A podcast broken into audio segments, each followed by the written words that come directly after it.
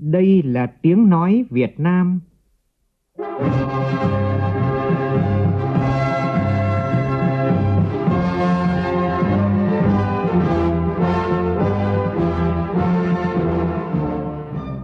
là tiếng nói Việt Nam, phát thanh từ Hà Nội, thủ đô nước Cộng hòa xã hội chủ nghĩa Việt Nam.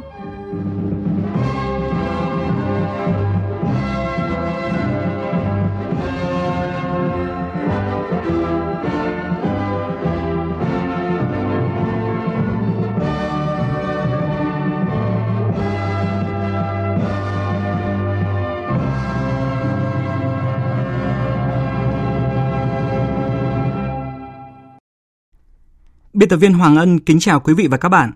Mời quý vị cùng nghe chương trình Thời sự trưa của Đài tiếng nói Việt Nam với những nội dung chính sau đây.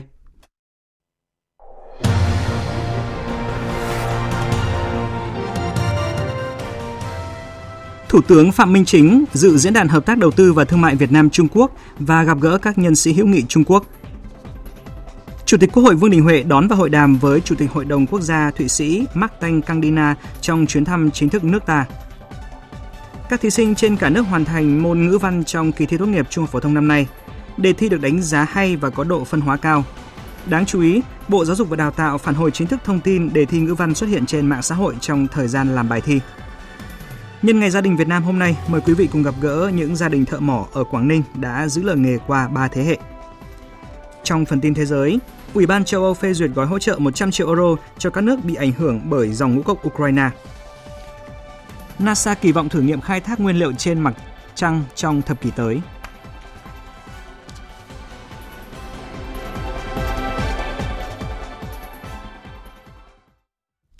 Bây giờ là nội dung chi tiết. Nhân dịp kỷ niệm 72 năm ngày thành lập Đảng Nhân dân Campuchia CPP 28 tháng 6 năm 1951, 28 tháng 6 năm 2023, Ban chấp hành Trung ương Đảng Cộng sản Việt Nam đã gửi điện mừng tới Ban chấp hành Trung ương Đảng Nhân dân Campuchia. Nội dung bức điện có đoạn viết.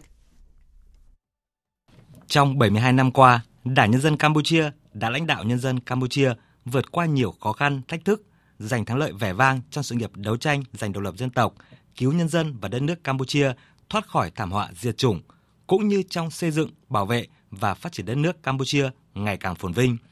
Phát huy truyền thống lịch sử và những thành tiệu đã đạt được, Đảng Nhân dân Campuchia sẽ lãnh đạo nhân dân Campuchia tiếp tục giành được nhiều thành tiệu mới, to lớn hơn nữa, thực hiện thắng lợi cương lĩnh của Đảng giai đoạn 2023-2028 và chiến lược tứ giác giai đoạn 4 của chính phủ, xây dựng thành công một nước Campuchia hòa bình, độc lập, dân chủ và tiến bộ xã hội. Đảng, Nhà nước và nhân dân Việt Nam rất tự hào và vui mừng về thành quả đã đạt được trên cơ sở quan hệ hữu nghị truyền thống gắn bó, hợp tác, giúp đỡ lẫn nhau giữa hai đảng, hai nhà nước và nhân dân hai nước trong suốt chiều dài lịch sử đấu tranh giải phóng dân tộc, thống nhất đất nước trước đây cũng như trong công cuộc đổi mới, xây dựng và bảo vệ Tổ quốc ngày nay.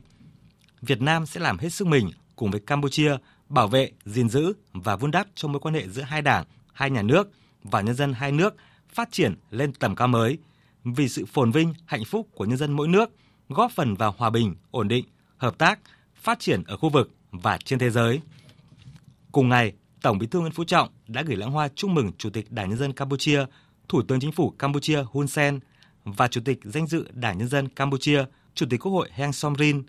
Đồng chí Trương Thị Mai, Ủy viên Bộ Chính trị, Thường trực Ban Bí thư, Trưởng Ban Tổ chức Trung ương gửi lãng hoa chúc mừng Phó Chủ tịch Đảng Nhân dân Campuchia, Trưởng Ban Thường trực Ban Thường vụ, Chủ tịch Thượng viện Sechum.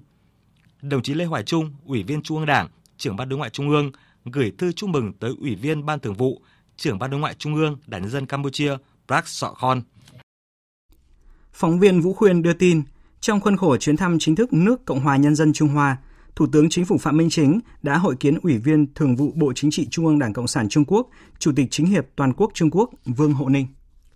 Thủ tướng Phạm Minh Chính nhấn mạnh Việt Nam luôn coi trọng duy trì và phát triển quan hệ đối tác hợp tác chiến lược toàn diện Việt Nam Trung Quốc, coi đây là chủ trương nhất quán, chiến lược lâu dài và là ưu tiên hàng đầu trong chính sách đối ngoại của Việt Nam. Thủ tướng Phạm Minh Chính đề nghị Mặt trận Tổ quốc Việt Nam và Chính hiệp Toàn quốc Trung Quốc tăng cường trao đổi kinh nghiệm để cùng phát huy tốt nhất, hiệu quả nhất vai trò của tổ chức mặt trận, chính hiệp trong đời sống chính trị của mỗi nước.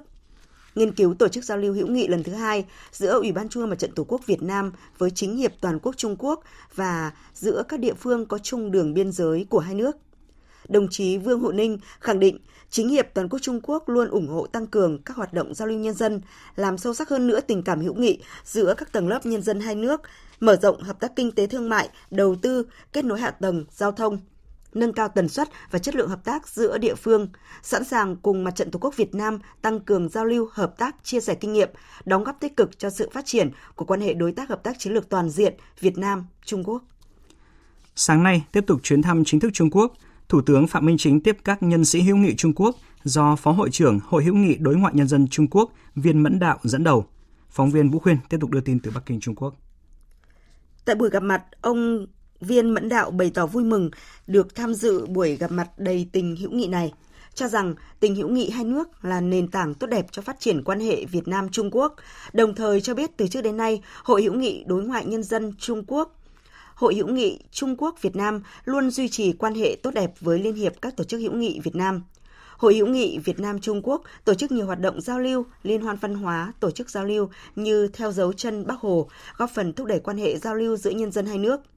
Hội hữu nghị đối ngoại nhân dân Trung Quốc tích cực phối hợp với Liên hiệp các tổ chức hữu nghị Việt Nam thúc đẩy giao lưu hợp tác giữa các địa phương Trung Quốc và Việt Nam, tiếp tục tuân theo tinh thần hữu nghị 16 chữ vàng để góp phần thúc đẩy quan hệ hai nước phát triển mạnh mẽ. Tại buổi gặp mặt, một số nhân sĩ hữu nghị Trung Quốc đã xúc động ôn lại các kỷ niệm không bao giờ quên đối với Chủ tịch Hồ Chí Minh, với đất nước và con người Việt Nam. Cảm ơn những tình cảm, câu chuyện xúc động, Thủ tướng nêu lại câu tục ngữ về tình hữu nghị, trăm ơn, trăm nghĩa vạn tình, tinh thần hữu nghị quang vinh muôn đời, nêu rõ tình hữu nghị hai nước được vun đắp cả bằng tình cảm, mồ hôi và thậm chí cả máu của các đồng chí trong lúc Việt Nam còn khó khăn. Chủ tịch Hồ Chí Minh sau 20 năm đi tìm đường cứu nước đã về Trung Quốc, thành lập Đảng Cộng sản Đông Dương, tiền thân của Đảng Cộng sản Việt Nam vào năm 1930. Các tổ chức cách mạng của Việt Nam lúc bấy giờ cũng được thành lập trên đất Trung Quốc. Bác Hồ sau 30 năm tìm đường cứu nước đi về Việt Nam cũng từ Trung Quốc. Tình hữu nghị vĩ đại của hai nước bắt nguồn từ tình cảm giữa Chủ tịch Hồ Chí Minh và Chủ tịch Mao Trạch Đông trường quân sự Hoàng Phố, các trường khác ở Trung Quốc cũng vẫn còn lưu những tư liệu về việc đào tạo cán bộ cho Việt Nam trường dục tài đào tạo con em của các đồng chí Việt Nam theo học ở Trung Quốc, cũng ở Quảng Tây, Trung Quốc. Thủ tướng cho rằng đồng chí Viên Mẫn Đạo và đồng chí Phương Nga Chủ tịch Liên hiệp các tổ chức hữu nghị Việt Nam cần có kế hoạch ghi lại dữ liệu, tư liệu của những nhân chứng sống để lưu lại, tiếp tục truyền lửa cho thế hệ sau này vun đắp cho tình hữu nghị Việt Nam Trung Hoa, núi liền núi, sông liền sông. Cũng trong sáng nay tại thủ đô Bắc Kinh, Thủ tướng Phạm Minh Chính dự diễn đàn hợp tác đầu tư và thương mại Việt Nam Trung Quốc do Hội đồng xúc tiến thương mại quốc tế Trung Quốc và Bộ Kế hoạch và Đầu tư Việt Nam tổ chức. Cùng dự có Phó Thủ tướng Trung Quốc Lưu Quốc Trung, lãnh đạo các bộ, cơ quan và hơn 350 doanh nghiệp hai nước Việt Nam Trung Quốc.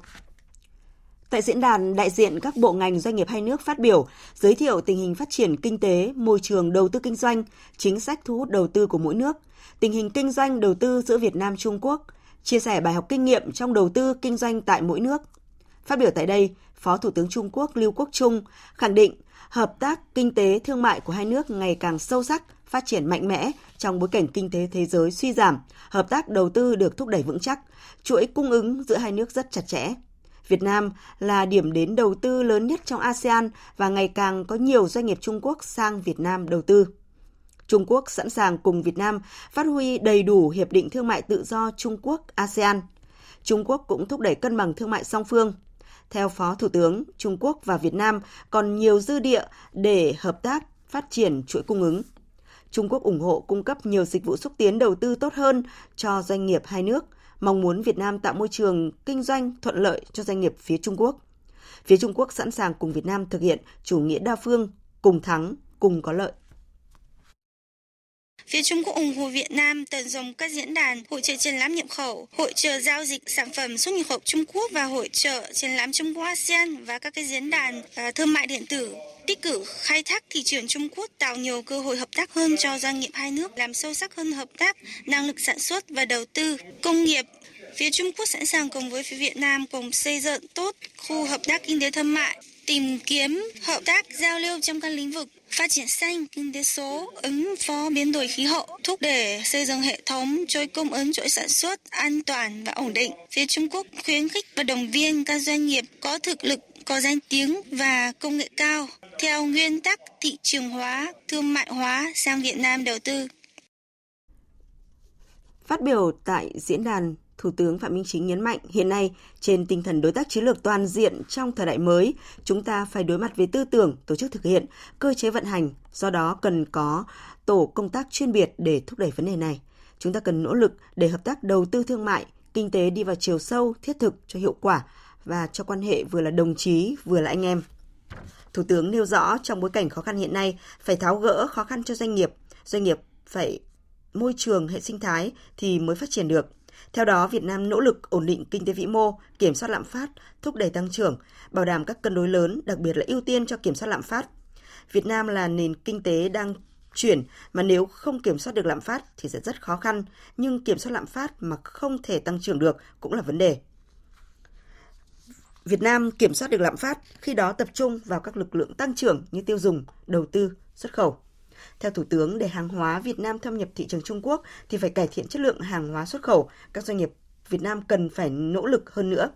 Về thương mại song phương, Thủ tướng cho rằng còn rất nhiều dư địa để lập các kỷ lục mới vì độ tin cậy chính trị, mối quan hệ lịch sử, do đó phải nỗ lực để làm được điều này. Việt Nam cam kết làm hết sức mình để hoàn thiện thể chế, đầu tư phát triển hạ tầng để giảm chi phí, nâng cao chất lượng, nâng cao hiệu quả cho đầu tư tại Việt Nam.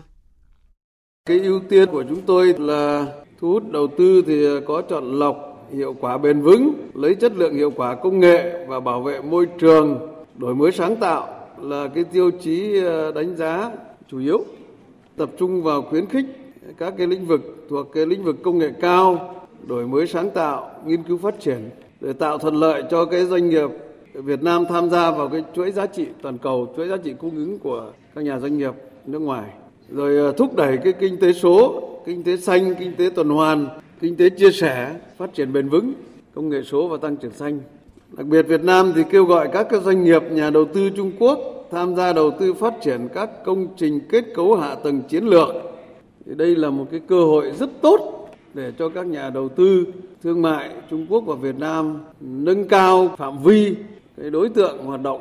và đặc biệt là chất lượng sản phẩm để thâm nhập các cái thị trường của nhau và chúng ta quyết tâm lập những cái kỷ lục mới về đầu tư, về thương mại và về phát triển cái quan hệ kinh tế, cả về hạ tầng cứng và hạ tầng mềm cho Việt Nam cũng như là cho Trung Quốc và đặc biệt là đối với Việt Nam. Thủ tướng kêu gọi các nhà đầu tư Trung Quốc tiếp tục đầu tư mở rộng ở Việt Nam. Chính phủ Việt Nam bảo đảm môi trường đầu tư thông thoáng, lành mạnh cho các nhà đầu tư, đề nghị các nhà đầu tư thực hiện theo tinh thần đã nói là làm, đã cam kết là thực hiện, đã làm, đã thực hiện phải có hiệu quả, cân, đong, đo đếm với tinh thần lợi ích hài hòa, rủi ro chia sẻ, tất cả cùng thắng. Điều này chính là cụ thể hóa cam kết của lãnh đạo cấp cao hai nước đã thỏa thuận. Nhận lời mời của Chủ tịch Quốc hội Vương Đình Huệ, Chủ tịch Hội đồng Quốc gia Thụy Sĩ Martin Candina thăm chính thức Việt Nam từ ngày 27 đến ngày 30 tháng 6. Sáng nay, Chủ tịch Quốc hội Vương Đình Huệ đã chủ trì lễ đón trọng thể Chủ tịch Hội đồng Quốc gia Thụy Sĩ Martin Candina. Ngay sau lễ đón, hai nhà lãnh đạo Quốc hội tiến hành hội đàm. Tin của phóng viên Lê Tuyết. Chủ tịch Quốc hội Vương Đình Huệ nồng nhiệt chào mừng chuyến thăm của Chủ tịch Hội đồng Quốc gia cùng đoàn đại biểu cấp cao Hạ viện Thụy Sĩ tới Việt Nam, nhấn mạnh đây là dịp để Việt Nam Thụy Sĩ đánh giá những kết quả đã đạt được, trao đổi phương hướng thúc đẩy quan hệ hữu nghị hợp tác nhiều mặt và đề ra phương cách hợp tác mới nhằm tăng cường quan hệ giữa cơ quan lập pháp hai nước.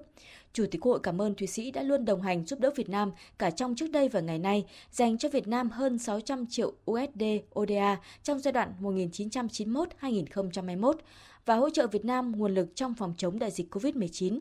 Chủ tịch Quốc hội đề nghị hai bên tăng cường hợp tác trao đổi đoàn cấp cao và các cấp, thúc đẩy hợp tác kênh đảng và giao lưu nhân dân. Chủ tịch hội cho biết, Việt Nam đang thay đổi chính sách thu hút FDI, ưu tiên ngành có công nghệ cao, thân thiện với môi trường, và điều này phù hợp với các doanh nghiệp của Thụy Sĩ. Quốc hội Chính phủ Việt Nam cam kết tạo mọi điều kiện thuận lợi nhất cho các nhà đầu tư nước ngoài, trong đó có các doanh nghiệp Thụy Sĩ đầu tư làm ăn thành công. Chủ tịch Quốc hội đề nghị hai cơ quan nghị viện tăng cường trao đổi chia sẻ kinh nghiệm giữa các đoàn cấp cao và các ủy ban, tiếp tục phát huy cơ chế tham vấn và ủng hộ lẫn nhau tại các diễn đàn nghị viện đa phương, hợp tác trong lĩnh vực lập pháp, kiến tạo thể chế phát triển, đáp ứng yêu cầu toàn cầu hiện nay về chuyển đổi năng lượng công bằng, ứng phó với biến đổi khí hậu. Hai cơ quan lập pháp cũng cần phối hợp giám sát, thúc đẩy triển khai hiệu quả các thỏa thuận chính phủ hai nước đã ký kết, thúc đẩy hợp tác các địa phương Việt Nam và các bang của Thụy Sĩ, kể cả cơ quan dân cử ở địa phương. Mong muốn hai bên đẩy mạnh hợp tác trong lĩnh vực giáo dục, khoa học và công nghệ, ứng phó với biến đổi khí hậu, hợp tác trong chuyển đổi số, chuyển đổi năng lượng công bằng, dược phẩm, cơ khí chính xác. Chủ tịch Quốc hội mong muốn Thụy Sĩ tiếp tục tạo điều kiện cho cộng đồng người Việt ổn định cuộc sống, hội nhập sở tại, góp phần thúc đẩy quan hệ hữu nghị hai nước. Đề nghị Thụy Sĩ ủng hộ lập trường của ASEAN và Việt Nam về đảm bảo an ninh, an toàn tự do hàng hải, hàng không ở Biển Đông trên cơ sở tôn trọng pháp luật quốc tế. Bày tỏ ấn tượng khi trong vài thập kỷ qua, Việt Nam đã vươn lên và có những bước phát triển mạnh mẽ, Chủ tịch Hội đồng Quốc gia Thụy Sĩ cho biết Thụy Sĩ là một trong những nước Tây Âu đầu tiên đặt quan hệ hợp tác với Việt Nam, khẳng định trên cương vị của mình sẽ nỗ lực hết mình nhằm thúc đẩy hơn nữa quan hệ hai nước trên bình diện song phương và đa phương.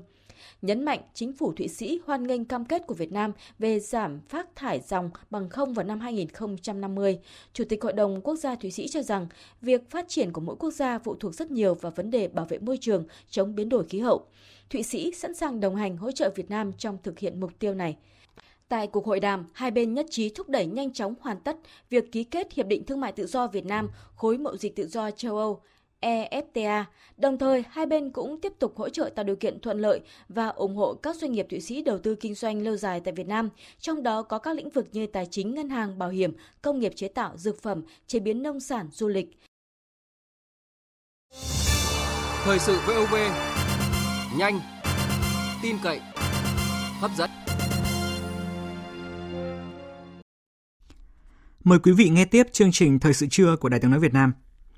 Sáng nay tại Đồng Tháp đã diễn ra hội nghị hợp tác thương mại và đầu tư giữa Ấn Độ và tỉnh Đồng Tháp năm nay.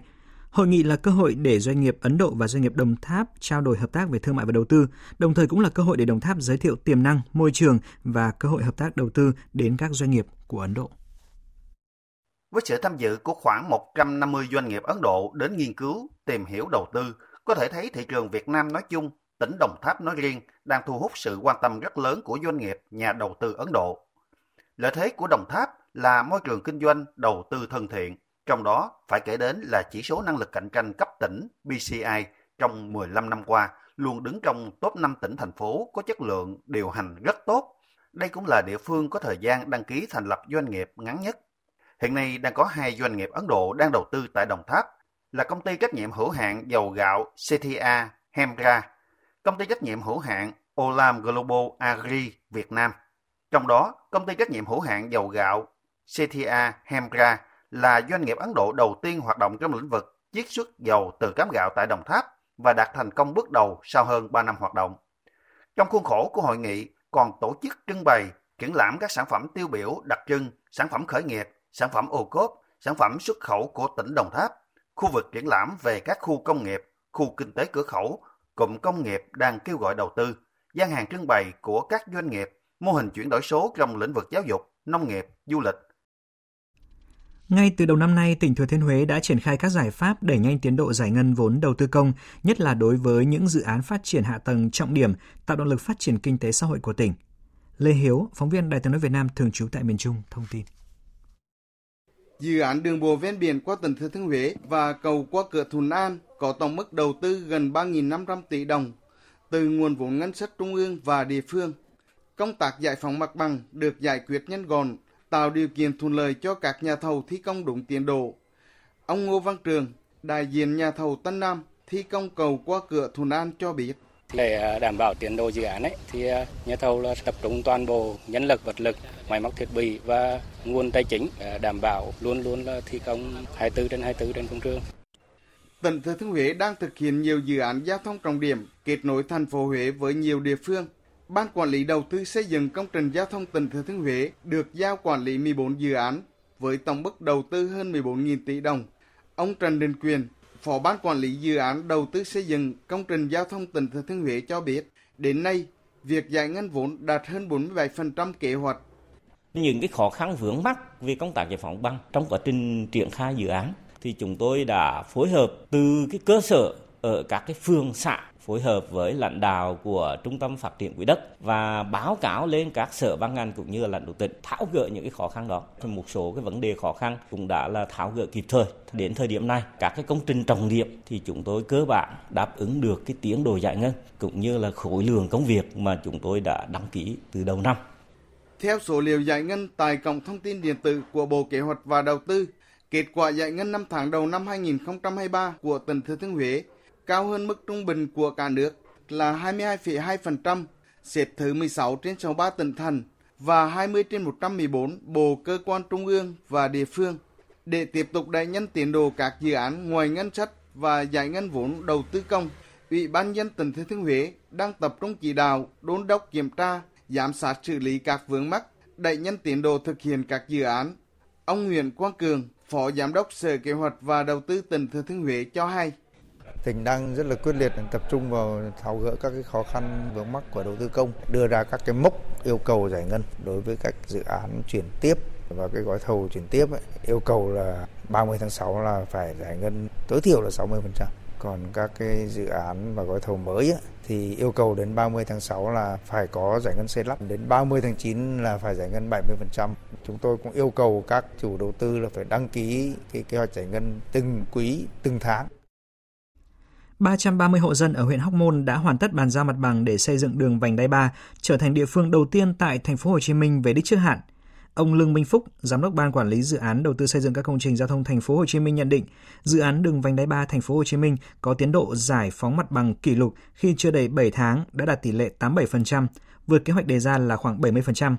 Về tiến độ dự án, chủ đầu tư phấn đấu cuối năm 2025 sẽ thông xe trục cao tốc ở giữa, đến năm 2026 thì hoàn thành toàn bộ dự án. Để hoàn thành dự án như mục tiêu đã đề ra, sau lễ khởi công, chủ đầu tư cùng các đơn vị tư vấn, nhà thầu bốn địa phương và các đơn vị có liên quan phấn đấu tỷ lệ 100% việc bồi thường giải phóng mặt bằng trước ngày 31 tháng 12 năm nay. Nhân kỷ niệm 22 năm Ngày Gia đình Việt Nam 28 tháng 6 năm 2001, 28 tháng 6 năm 2023, Sáng nay tại Hà Nội, Trung ương Hội Liên hiệp Thanh niên Việt Nam phối hợp với các đơn vị tổ chức chiến dịch truyền thông xây dựng gia đình trẻ hạnh phúc năm nay với chủ đề Chạm để yêu thương. Chiến dịch diễn ra từ tháng 6 đến tháng 12 năm nay. Tin của phóng viên Phương Thoa. Năm nay, chiến dịch truyền thông xây dựng gia đình trẻ hạnh phúc sẽ tăng cường tuyên truyền về vai trò giá trị của việc xây dựng gia đình hạnh phúc, ấm no, tiến bộ đối với sự phát triển kinh tế xã hội của đất nước, bổ sung những kiến thức, kỹ năng trước khi xây dựng gia đình, kỹ năng gìn giữ gia đình hạnh phúc, ấm no cho hội viên, thanh niên, đặc biệt tìm kiếm những gia đình trẻ điển hình tiêu biểu để xây dựng mạng lưới đồng hành xây dựng gia đình trẻ hạnh phúc, qua đó tạo sự lan tỏa các giá trị tốt đẹp của gia đình Việt Nam. Anh Nguyễn Hữu Tú, Phó trưởng ban đoàn kết tập hợp thanh niên Trung ương đoàn cho biết. Chủ đề Chạm để yêu thương được ban tổ chức lựa chọn với mong muốn những kết nối, những chia sẻ trong gia đình cùng với những yếu tố quan trọng nhất yêu thương sẽ luôn được các gia đình trẻ gìn giữ, vun đắp. Qua đó, mỗi hội viên thanh niên sẽ ý thức được hơn việc tích cực xây dựng gia đình no ấm, hạnh phúc, bình đẳng, tiến bộ và văn minh, phát huy các giá trị truyền thống ờ, tốt đẹp của gia đình Việt Nam.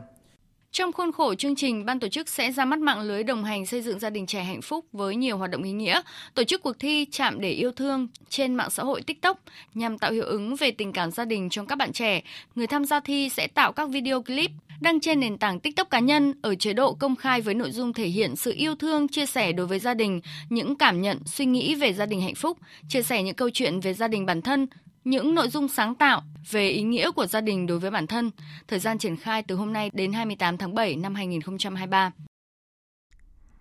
Tại tỉnh Quảng Ninh, gia đình có nhiều thế hệ làm thợ mỏ là một trong những đặc trưng.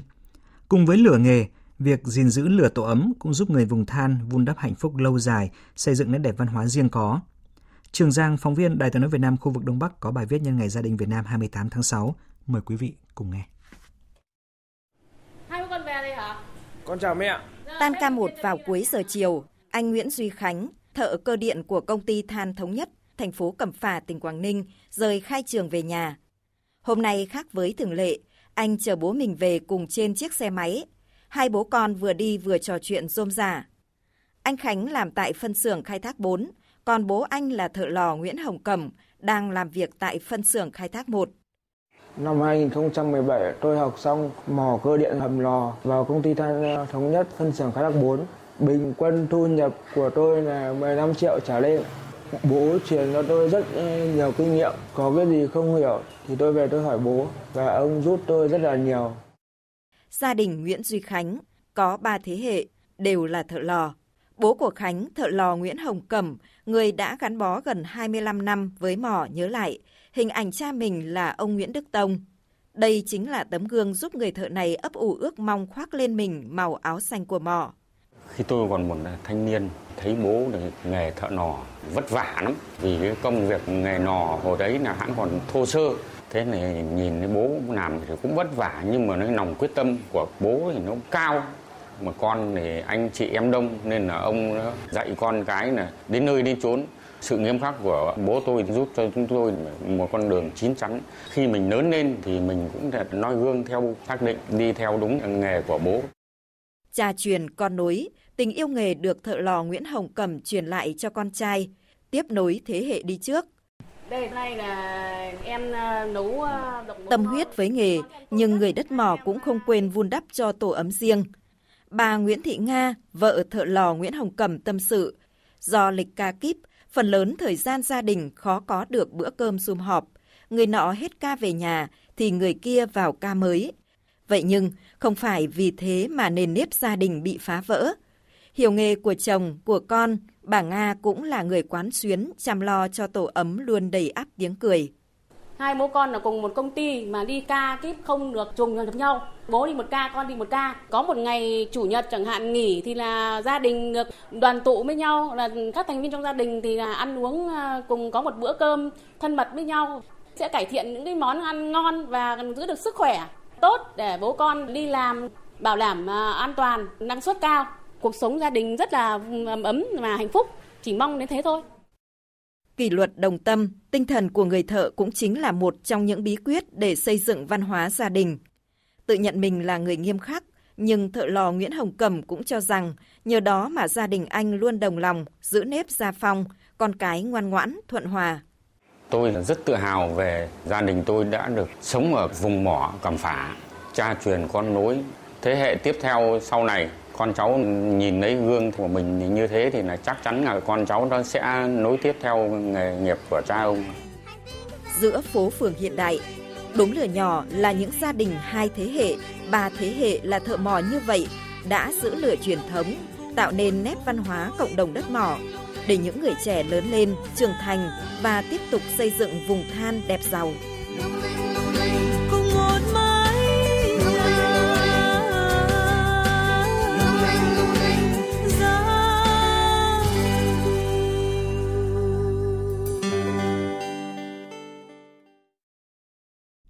Mời quý vị nghe tiếp chương trình Thời sự trưa của Đài Tiếng nói Việt Nam với những tin liên quan đến kỳ thi tốt nghiệp trung học phổ thông năm nay. Sáng nay hơn 1 triệu thí sinh trên cả nước chính thức bước vào kỳ thi tốt nghiệp trung học phổ thông năm nay với môn thi đầu tiên là môn ngữ văn, thời gian làm bài thi là 120 phút. Ngay trong sáng nay, Bộ trưởng Bộ Giáo dục Đào tạo Nguyễn Kim Sơn đã kiểm tra công tác coi thi tốt nghiệp à, trung học phổ thông năm nay tại một số điểm thi ở tỉnh Hưng Yên và thành phố Hải Phòng. Tin của phóng viên Đài Tiếng nói Việt Nam. Bộ trưởng Bộ Giáo dục và Đào tạo Nguyễn Kim Sơn cho biết, buổi sáng hôm nay, Đoàn kiểm tra của Bộ Giáo dục và Đào tạo đi qua một số điểm thi của tỉnh Hưng Yên và thành phố Hải Phòng. Qua những điểm đó, đoàn thấy công tác tổ chức coi thi đã làm theo quy định, công tác hỗ trợ học sinh, an ninh cho kỳ thi thực hiện tốt. Điều quan trọng các cán bộ coi thi vẫn tiếp tục làm tốt các yêu cầu theo quy chế đã được tập huấn. Tính đến thời điểm này ở các cái điểm thi và các tỉnh tôi đi qua kiểm tra cũng chưa phát hiện thí sinh nào vi phạm quy chế thi. Tuy nhiên cái việc tăng cường nhắc nhở các thí sinh lưu ý không mang điện thoại, các thiết bị không được phép vào phòng thi để không có các cái trường hợp vi phạm quy chế thi một cách đáng tiếc cũng như là các cái công việc hỗ trợ cho học sinh đi lại cũng mong là các cái tỉnh thành phố lưu ý trong các cái công tác đó để tất cả các cái khâu cho kỳ thi từ khâu đầu cho đến khâu cuối được tốt nhất chúc cho tất cả các thí sinh thể hiện được tốt nhất khả năng của mình để có một cái kết quả tốt nhất. Ghi nhận của phóng viên Đài tiếng nói Việt Nam tại các địa phương cho biết, kết thúc môn thi đầu tiên, nhiều thí sinh ra khỏi phòng thi với tâm lý phấn khởi. Các em cho biết đề thi thuộc chương trình học bậc phổ thông với cấu trúc giống như đề minh họa. Tuy nhiên, câu hỏi 2 trong phần làm văn là một đoạn trích trong tác phẩm Vợ nhạc của nhà văn Kim Lân khiến nhiều thí sinh bất ngờ. Mỗi năm em thấy đoạn này thì thường thường các bài này nó phân tích về nhân vật, ví dụ nhân vật bậc cụ tứ, nhân vật bà chàng hoặc nhân vật uh, người con dâu. Mà vì năm nay trước cái đoạn cuối ra nó lại kêu phân tích về suy nghĩ sống của tác giả, về góc nhìn của tác giả. Thì em thấy hơi mới mẻ so với những năm trước. Với bản thân em lối văn nó cũng không có cao lắm nên là chắc khoảng tầm 7 điểm là cao nhất rồi. Em thấy đề thi văn năm nay nó khó so với em Với lại môn văn cũng không phải môn thế mạnh của em mình Nhưng mà có lẽ là nó sẽ ổn với mọi người. Nên là cỡ em nhắm cỡ tầm 5-6 điểm gì đó. Vâng Rồi với em thì đề năm nay cũng tương đối là dễ. Dù là em ờ, không có ôn tủ nhưng mà em cảm thấy làm được khoảng 60 đến 70 phần trăm. Bài này cũng không nghĩ là nó sẽ vào cái đoạn cuối cùng của tác phẩm thì là em thấy nó hơi lạ thôi. Nếu mà học qua thì em nghĩ là vẫn làm được tốt. Phần uh, viết nghị luận văn học thì em cũng khá là viết ổn viết được tự tin và viết được cũng nhiều. Còn nghị luận văn học thì uh, cũng còn nhiều cái phân phân nhưng mà em vẫn nghĩ được em thấy là đề thi năm nay thì cũng vừa sức với em Em thấy đây là một đề thi có một sự mới lạ khá lớn khi mà không phải là những cái tác phẩm đã được dự đoán trước. Em đã có một chút hơi lo lắng nhưng mà sau đó thì em vẫn hoàn thành bài thi một cách rất là uh, ưng ý của mình. Cái đề này tránh học tủ khá là ổn. Ờ, em cảm thấy là đề này ờ, nói chung là phải kiểu học hết với cả hiểu nội dung của cả toàn bài cũng như là phải cảm nhận tốt về tác phẩm thì mình mới có thể khai thác được hết tất cả nội dung của cái đoạn đấy. Sáng nay con thấy môn văn, đề thì không quá khó, nằm trong chương trình ông, con trúng tủ nữa. Đề là trong tác phẩm vợ nhập của Kim Lân, tác phẩm rất là hay và ý nghĩa. Con hy vọng là chắc cũng được 7-8 điểm môn văn. Theo thông tin nhanh của Bộ Giáo dục và Đào tạo, trong buổi thi môn ngữ văn sáng nay, số thí sinh đăng ký dự thi là hơn 1 triệu 12 nghìn em. Số thí sinh đến dự thi là hơn 1 triệu 8 nghìn em, chiếm tỷ lệ trên 99,6% so với số đăng ký. Cả nước có 11 thí sinh vi phạm quy chế thi. Bộ Giáo dục và Đào tạo đánh giá buổi thi ngữ văn diễn ra cơ bản an toàn, nghiêm túc và đúng quy chế. Liên quan đến việc ảnh chụp đề thi môn ngữ văn xuất hiện trên mạng Internet trong thời điểm thí sinh đang làm bài thi môn ngữ văn sáng nay, Bộ Giáo dục và Đào tạo đã có thông tin chính thức về vụ việc. Tin của phóng viên Minh Hường. Theo lịch thi tốt nghiệp trung học phổ thông của Bộ Giáo dục và Đào tạo, thí sinh bắt đầu làm bài thi lúc 7 giờ 35 phút, đến 9 giờ 35 phút sẽ thu bài. Tuy nhiên, đến thời điểm hơn 8 giờ, mạng xã hội đã loan truyền đề ngữ văn. Đáng chú ý, quãng thời điểm đăng tải nội dung đề thi này, thí sinh chưa làm hết 2 phần 3 thời gian làm bài thi. Theo quy chế thi tốt nghiệp trung học phổ thông mới nhất, thí sinh sau khi hết 2 phần 3 thời gian làm bài thi có thể nộp bài thi nhưng không được ra khỏi khu vực dự thi thí sinh phải di chuyển sang phòng chờ để đợi đến khi hết thời gian làm bài thi. Đồng thời quy chế cũng yêu cầu giám thị thu lại đề, giấy nháp trước khi các thí sinh ra khỏi phòng thi. Đại diện Bộ Giáo dục và Đào tạo cho biết về việc ảnh chụp đề thi môn ngữ văn xuất hiện trên mạng vào khoảng 8 giờ sáng nay, Bộ đã nắm bắt thông tin và chuyển thông tin cho Cục An ninh Chính trị Nội bộ Bộ Công an vào cuộc xác minh. Nếu phát hiện trường hợp vi phạm sẽ xử lý nghiêm theo quy định. Thông tin này không ảnh hưởng đến kỳ thi vì khả năng tương tác chỉ ở một số thí sinh. Đến thời điểm này, Bộ Giáo dục và Đào tạo chưa ghi nhận có thông tin giải đề hoặc hướng dẫn giải đề từ bên ngoài vào phòng thi. Bộ Giáo dục và Đào tạo đề nghị các hội đồng thi tiếp tục tăng cường phương án phòng ngừa thiết bị công nghệ cao để hạn chế tối đa việc có thể gian lận trong phòng thi, quản lý chặt chẽ đề thi theo quy định. Và tiếp ngay sau đây, trước khi chuyển sang phần tin thế giới, chúng tôi xin gửi đến quý vị những thông tin thời tiết. Thưa quý vị và các bạn, chiều nay các thí sinh trên cả nước sẽ bước vào môn thi thứ hai của kỳ thi tốt nghiệp trung học phổ thông. Theo dự báo của Trung tâm Khí tượng Thủy văn Quốc gia thì nhìn chung thời tiết khá thuận lợi đối với các thí sinh. Theo đó, khu vực Bắc Bộ thì chiều nay trong khoảng từ 13 đến 17 giờ trời nắng, oi và nắng nóng nhẹ, chiều tối có mưa rào và rông vài nơi. Riêng phía Tây Bắc Bộ có mưa rào và rông rải rác, xác suất mưa trong khoảng 50 đến 70%, nhiệt độ từ 31 đến 34 độ. Phía Tây Bắc Bộ có nơi trên 35 độ, với khu vực Trung Bộ, chiều trời nắng có nơi nắng nóng, riêng Nam Trung Bộ khả năng có mưa rông vào chiều tối, xác suất mưa trong khoảng 50 đến 60%. Nhiệt độ giao động trong khoảng 33 đến 35 độ có nơi trên 35 độ. Đối với khu vực Tây Nguyên và Nam Bộ, chiều trời nắng, chiều tối có mưa rào và rông, xác suất mưa trong khoảng 65 đến 80%. Nhiệt độ tại Tây Nguyên từ 28 đến 31 độ và Nam Bộ trong khoảng 32 đến 34 độ.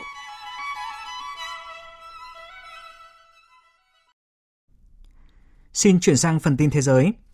Hội đồng Bảo an Liên Hợp Quốc hôm qua ra tuyên bố chung kêu gọi Israel và Palestine tránh các hành động có thể làm gia tăng căng thẳng ở bờ Tây. Tuyên bố được cả Mỹ và Nga ủng hộ, đánh dấu sự đồng thuận hiếm hoi của hai cường quốc đối với một vấn đề gây chia rẽ.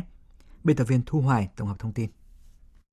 Trong bối cảnh bạo lực leo thang ở bờ Tây, tuyên bố đã nhận được sự đồng thuận rộng rãi của các nước thành viên Hội đồng Bảo an Liên Hợp Quốc trong việc lên án kế hoạch của Israel xây dựng hàng nghìn ngôi nhà định cư mới ở bờ Tây. Theo đặc phái viên Trung Đông của Liên Hợp Quốc, Thor Wennesland, việc Israel mở rộng không ngừng các khu định cư đang thúc đẩy bạo lực, cản trở người Palestine tiếp cận đất đai, tài nguyên và đe dọa khả năng của một nhà nước Palestine trong tương lai. Tôi hết sức lo ngại trước vòng xoáy bạo lực leo thang mà chúng ta đang chứng kiến ở bờ Tây bị chiếm đóng. Tôi lên án tất cả các hành động bạo lực chống lại dân thường, bao gồm tất cả các hành động khủng bố, làm trầm trọng thêm sự ngờ vực và phá hoại một giải pháp hòa bình cho cuộc xung đột. Bạo lực phải chấm dứt và tất cả thủ phạm phải chịu trách nhiệm.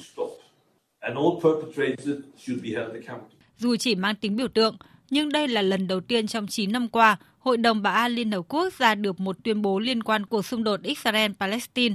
Là một trong những đồng minh thân cận nhất của Israel, Mỹ ủng hộ tuyên bố của Hội đồng Bảo an Liên Hợp Quốc. Phó đại sứ Mỹ tại Liên Hợp Quốc Robert Wood kêu gọi Israel kiềm chế xây dựng các khu định cư, trục xuất người Palestine và phá hủy nhà cửa của họ. Theo ông, tất cả những điều này chỉ làm tình hình thêm căng thẳng. Going forward, Điều quan trọng là cả Israel và Palestine phải thực hiện các bước bổ sung để giảm căng thẳng. Chúng tôi kêu gọi tất cả các bên kiềm chế các hành động đơn phương, bao gồm hoạt động định cư, trục xuất và phá hủy nhà cửa của người Palestine, khủng bố và kích động bạo lực. Tất cả những hành động này chỉ làm tình hình thêm căng thẳng.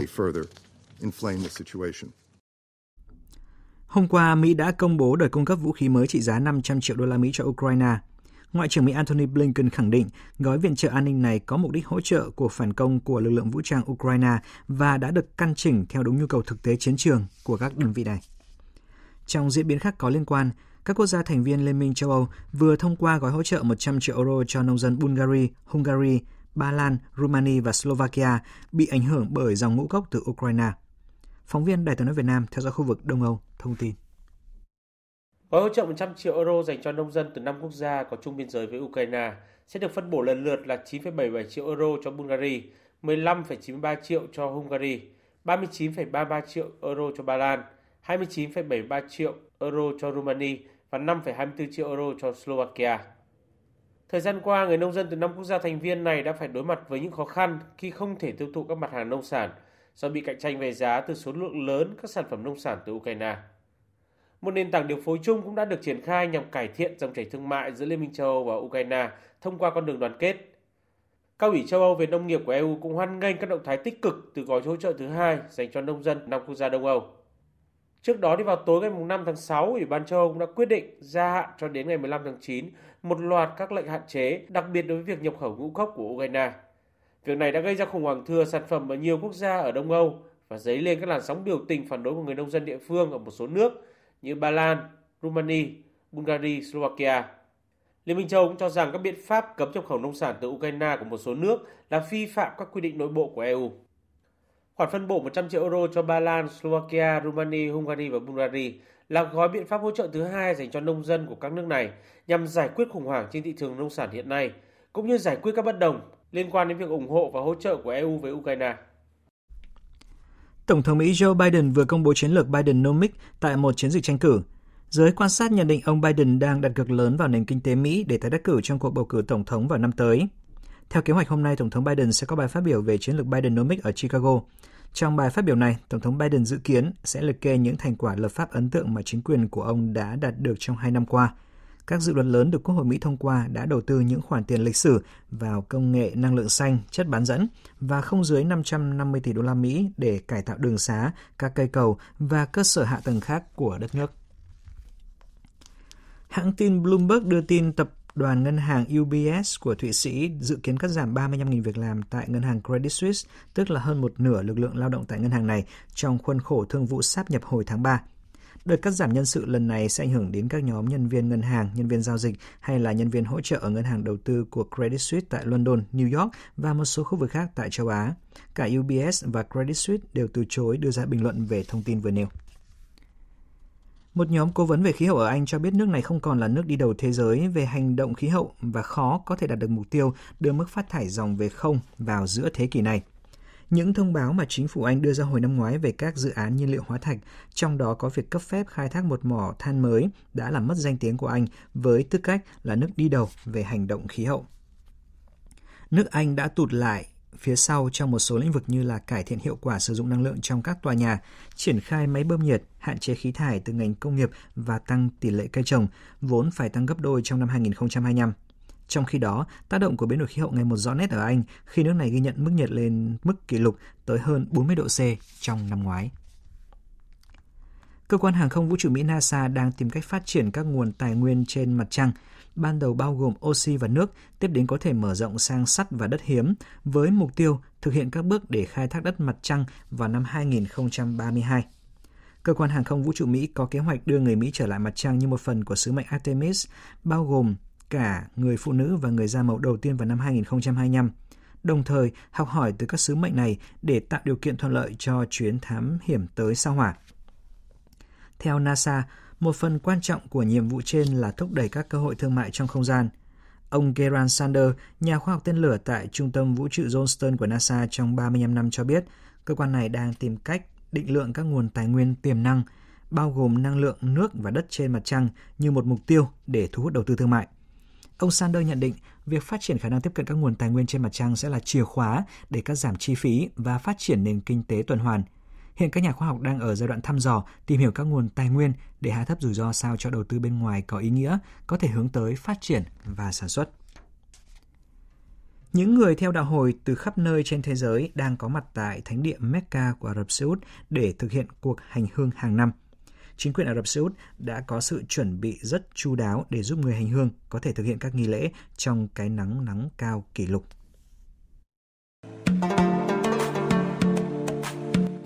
Nền nhiệt ngoài trời ở Mecca được ghi nhận lên tới 48 độ C. Để giúp người hành hương đảm bảo sức khỏe hành lễ, chính quyền Ả Rập Xê Út đã chuẩn bị nhiều vòi phun nước dọc theo các lối đi của nhà thờ Hồi giáo. Một số người hành hương cho biết mặc dù nắng nóng nhưng với sự chuẩn bị chu đáo của nước sở tại, quá trình hành lễ đều thuận lợi và thoải mái. Mecca nổi tiếng là nóng, nhiệt độ cao, nhưng hệ thống làm mát được lắp đặt với quạt treo và khí mát làm giảm nhiệt độ. Nắng nóng cao điểm nhất từ 11 giờ trưa đến 3-4 giờ chiều.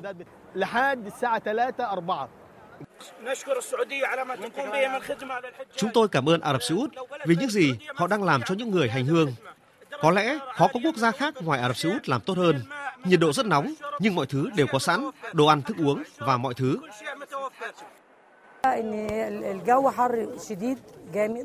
Thời tiết rất nóng, nhưng Ả Rập Xê Út đã cung cấp máy điều hòa không khí, hệ thống làm mát, nước và mọi thứ.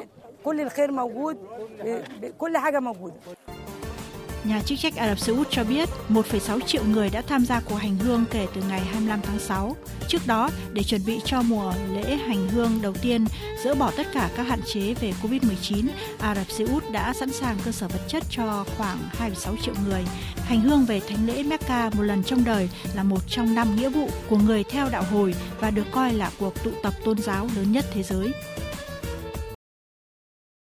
Phần cuối của chương trình Thời sự trưa nay, mời quý vị cùng đến với trang tin đầu tư tài chính và những thông tin thể thao. Trang tin đầu tư tài chính. Quý vị và các bạn thân mến, tại thị trường thành phố Hồ Chí Minh lúc hơn 11 giờ trưa nay, vàng miếng SJC được công ty vàng bạc đá quý Sài Gòn niêm yết ở mức mua vào là 66 triệu 350 000 đồng, bán ra là 66 triệu 950 000 đồng một lượng. Tại thị trường Hà Nội, vàng dòng Thăng Long được công ty Bảo Tín Minh Châu niêm yết ở trạng thái giảm giá với mức mua là 55 triệu 570 000 đồng, bán ra là 56 triệu 420 000 đồng một lượng. Trên thị trường tiền tệ, tỷ giá trung tâm được Ngân hàng Nhà nước công bố áp dụng cho hôm nay là 23.760 đồng một đô la Mỹ, giảm một đồng so với hôm qua. Trong khi đó, giá đô la Mỹ tại một số ngân hàng thương mại sáng nay được điều chỉnh tăng so với phiên chiều qua. Lúc hơn 11 giờ trưa nay, ngân hàng Vietcombank niêm yết giá mua vào là 23.365 đồng và bán ra 23.705 đồng một đô la Mỹ. Lợi nhuận sau thuế năm 2022 đạt hơn 5.580 tỷ đồng, chia cổ tức bằng tiền mặt ở mức kỷ lục 70%. Đây là thông tin đáng chú ý tại phiên họp Đại hội đồng cổ đông thường niên năm 2023 được Tổng công ty phân bón và hóa chất dầu khí mã chứng khoán DPM tổ chức hôm qua. Cũng nhờ kết quả kinh doanh ấn tượng này, DPM được các tổ chức xếp hạng như VN Report xếp thứ hai trong top 10 doanh nghiệp hiệu quả nhất. Tạp chí Tài chính Forbes Việt Nam xếp trong top 50 doanh nghiệp niêm yết tốt nhất Việt Nam. Về diễn biến giao dịch trên thị trường chứng khoán trong phiên sáng nay, mặc dù dòng tiền tham gia khá sôi động, nhưng áp lực bán luôn trực chờ khiến thị trường khó tiến xa. VN Index chỉ linh xình tăng nhẹ dưới mốc 1.140 điểm. Kết thúc phiên giao dịch sáng nay, VN Index đạt 1.134,88 điểm, tăng 0,55 điểm so với chốt phiên hôm qua. HN Index còn 230,10 điểm, giảm 0,72 điểm, còn Upcom Index là 85,93 điểm. Đầu tư tài chính biến cơ hội thành hiện thực. Đầu tư tài chính biến cơ hội thành hiện thực. Quý vị và các bạn thân mến, trong thời gian qua để nỗ lực khôi phục lại thanh khoản cho trái phiếu doanh nghiệp, nhất là trái phiếu phát hành riêng lẻ, Bộ Tài chính đã có nhiều giải pháp hỗ trợ thị trường này, trong đó tạo lập thị trường giao dịch tập trung cho loại hình trái phiếu này là một trong những giải pháp quan trọng. Với sự vào cuộc đồng bộ của chính phủ và các bộ ngành, nhiều giải pháp được đưa ra đã kịp thời tháo gỡ khó khăn cho thị trường, tạo điều kiện cho doanh nghiệp tiếp tục tiếp cận thị trường và tăng cường khả năng trả nợ. Theo đó đã có nhóm giải pháp ổn định thị trường và tăng cường vốn cho nền kinh tế, các chính sách giảm lãi suất cho vay để doanh nghiệp tiếp cận nguồn vốn, các chính sách liên quan đến thị trường bất động sản do Bộ Xây dựng chủ trì như gói tín dụng 120.000 tỷ đồng cho nhà ở xã hội.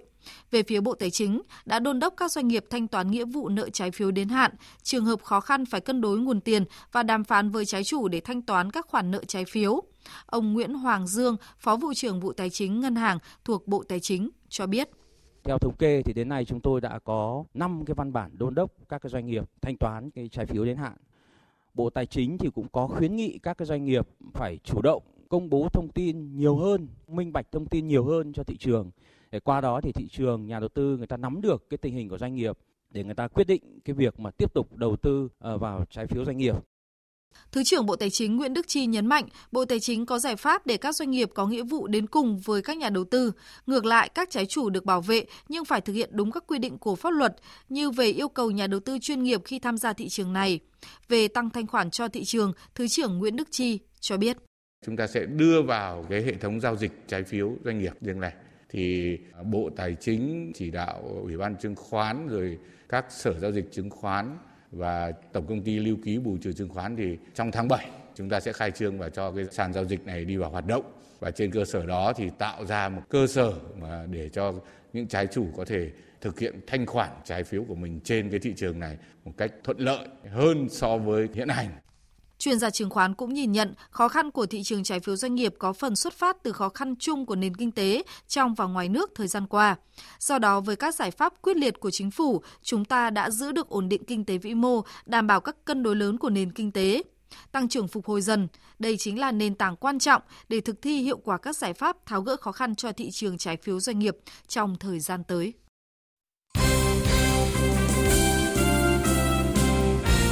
Và các bạn, chiều nay giải Futsal HD Bank vô địch quốc gia 2023 do Liên đoàn bóng đá Việt Nam và Đài Tiếng nói Việt Nam phối hợp tổ chức sẽ sôi động trở lại với các trận đấu ở giai đoạn lượt về.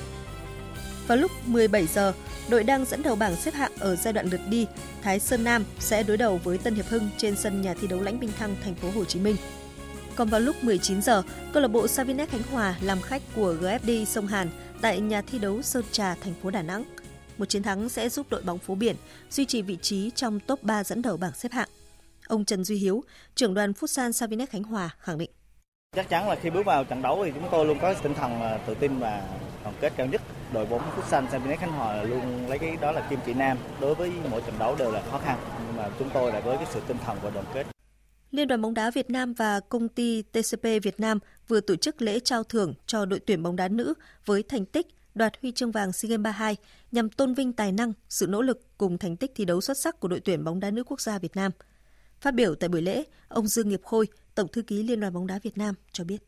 Trong thời gian qua, bóng đá nữ Việt Nam liên tiếp lập nhiều kỳ tích, trong đó là 4 kỳ SEA Games giành huy chương vàng. Đặc biệt là năm 2022, lần đầu tiên trong lịch sử đội tuyển bóng đá nữ giành quyền tham dự vòng chung kết giải bóng đá vô địch thế giới trong cuộc hành trình ra biển lớn lần này, chúng ta sẽ có cơ hội gặp gỡ và thi đấu với những đối thủ rất mạnh là đội đương kim vô địch Mỹ, đội Á quân Hà Lan và đội Bồ Đào Nha. Nhưng không có điều gì có thể mạnh hơn quyết tâm và tinh thần thi đấu cống hiến hết mình cho người hâm mộ và cho nền bóng đá nước nhà của đội tuyển bóng đá nữ.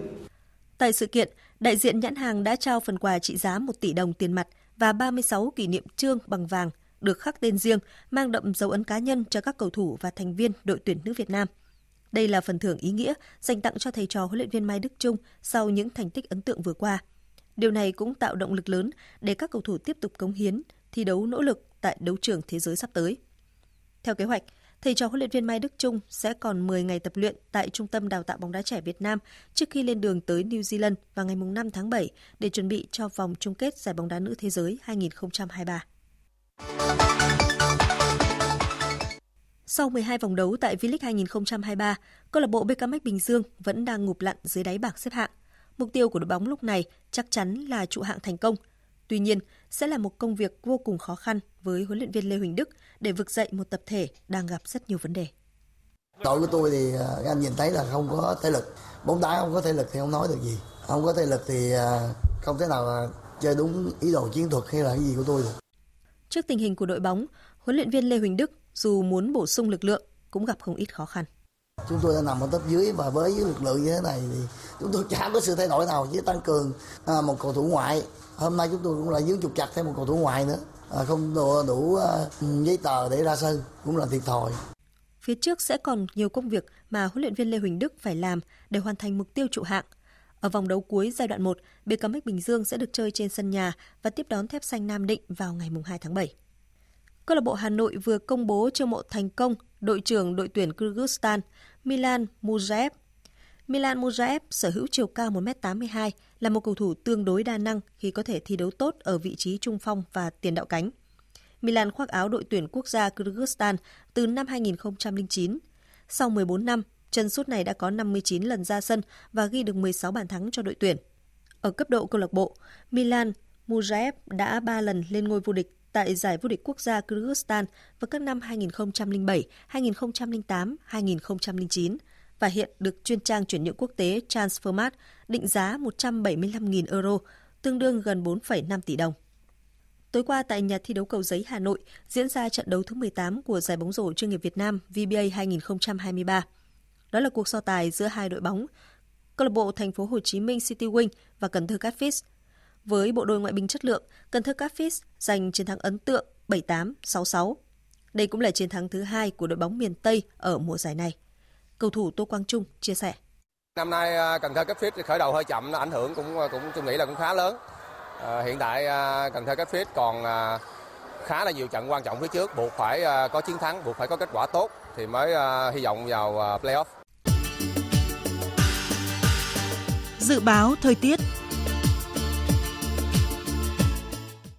Dự báo thời tiết chiều và đêm nay, phía Tây Bắc Bộ chiều nắng, chiều tối và đêm có mưa rào và rông rải rác, cục bộ có mưa vừa, mưa to, gió nhẹ, nhiệt độ từ 24 đến 34 độ. Phía Đông Bắc Bộ chiều nắng, chiều tối và đêm có mưa rào và rông vài nơi, riêng vùng núi có mưa rào và rông rải rác, cục bộ có mưa vừa, mưa to, gió nhẹ, nhiệt độ từ 24 đến 34 độ. Khu vực từ Thanh Hóa đến Thừa Thiên Huế chiều nắng có nơi nắng nóng, chiều tối và đêm có mưa rào và rông vài nơi, gió nhẹ, nhiệt độ từ 25 đến 35 độ. Khu vực từ Đà Nẵng đến Bình Thuận chiều nắng, phía Bắc có nơi nắng nóng, chiều tối và đêm có mưa rào và rông vài nơi, gió Tây Nam cấp 2, cấp 3, nhiệt độ từ 24 đến 35 độ. Khu vực Tây Nguyên và Nam Bộ có mưa rào và rông vài nơi, riêng chiều và tối có mưa rào và rông rải rác, cục bộ có mưa vừa mưa to, gió Tây Nam cấp 2, cấp 3, nhiệt độ từ 21 đến 34 độ. Khu vực Hà Nội chiều nắng, chiều tối và đêm có mưa rào và rông vài nơi, gió nhẹ, nhiệt độ từ 26 đến 34 độ. Dự báo thời tiết biển, vùng biển Bắc Vịnh Bắc Bộ có mưa rào và rông vài nơi, tầm nhìn xa trên 10 km, gió Đông Nam đến Nam cấp 3, cấp 4. Vùng biển Nam Vịnh Bắc Bộ không mưa, tầm nhìn xa trên 10 km, gió Đông Nam đến Nam cấp 3, cấp 4. Vùng biển từ Quảng Trị đến Quảng Ngãi không mưa, tầm nhìn xa trên 10 km, gió đông nam cấp 3, cấp 4. Vùng biển từ Bình Định đến Ninh Thuận có mưa rào và rông vài nơi, tầm nhìn xa trên 10 km, gió tây nam đến nam cấp 4. Vùng biển từ Bình Thuận đến Cà Mau có mưa rào rải rác và có nơi có rông, tầm nhìn xa trên 10 km, giảm xuống từ 4 đến 10 km trong mưa, gió tây nam cấp 4, cấp 5. Khu vực từ Cà Mau đến Kiên Giang, khu vực giữa Biển Đông có mưa rào rải rác và có nơi có rông. Tầm nhìn xa trên 10 km, giảm xuống từ 4 đến 10 km trong mưa, gió Tây Nam cấp 3, cấp 4. Khu vực Bắc Biển Đông, khu vực quần đảo Hoàng Sa thuộc thành phố Đà Nẵng, khu vực Vịnh Thái Lan có mưa rào rải rác và có nơi có rông ở phía đông. Tầm nhìn xa trên 10 km, giảm xuống từ 4 đến 10 km trong mưa, gió nhẹ. Khu vực Nam Biển Đông, khu vực quần đảo Trường Sa thuộc tỉnh Khánh Hòa có mưa rào và rông rải rác, tầm nhìn xa trên 10 km, giảm xuống từ 4 đến 10 km trong mưa, gió Tây Nam cấp 4. Vừa rồi là những thông tin thời tiết, bây giờ chúng tôi tóm lược những tin chính đã phát trong chương trình.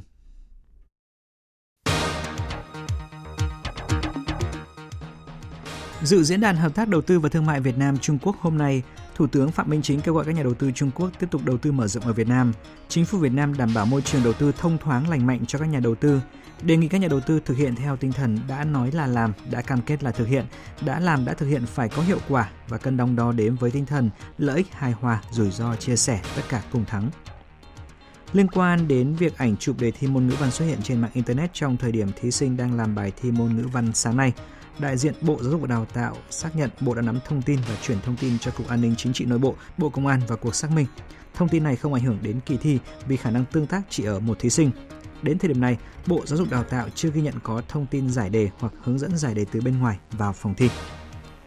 Các quốc gia thành viên Liên minh châu Âu vừa thông qua gói hỗ trợ 100 triệu euro cho nông dân Bulgaria, Hungary, Ba Lan, Romania và Slovakia bị ảnh hưởng bởi dòng ngũ cốc từ Ukraine.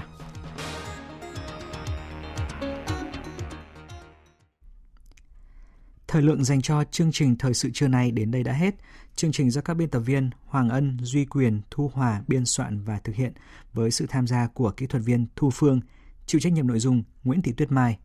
Xin kính chào tạm biệt và hẹn gặp lại quý vị trong những chương trình sau.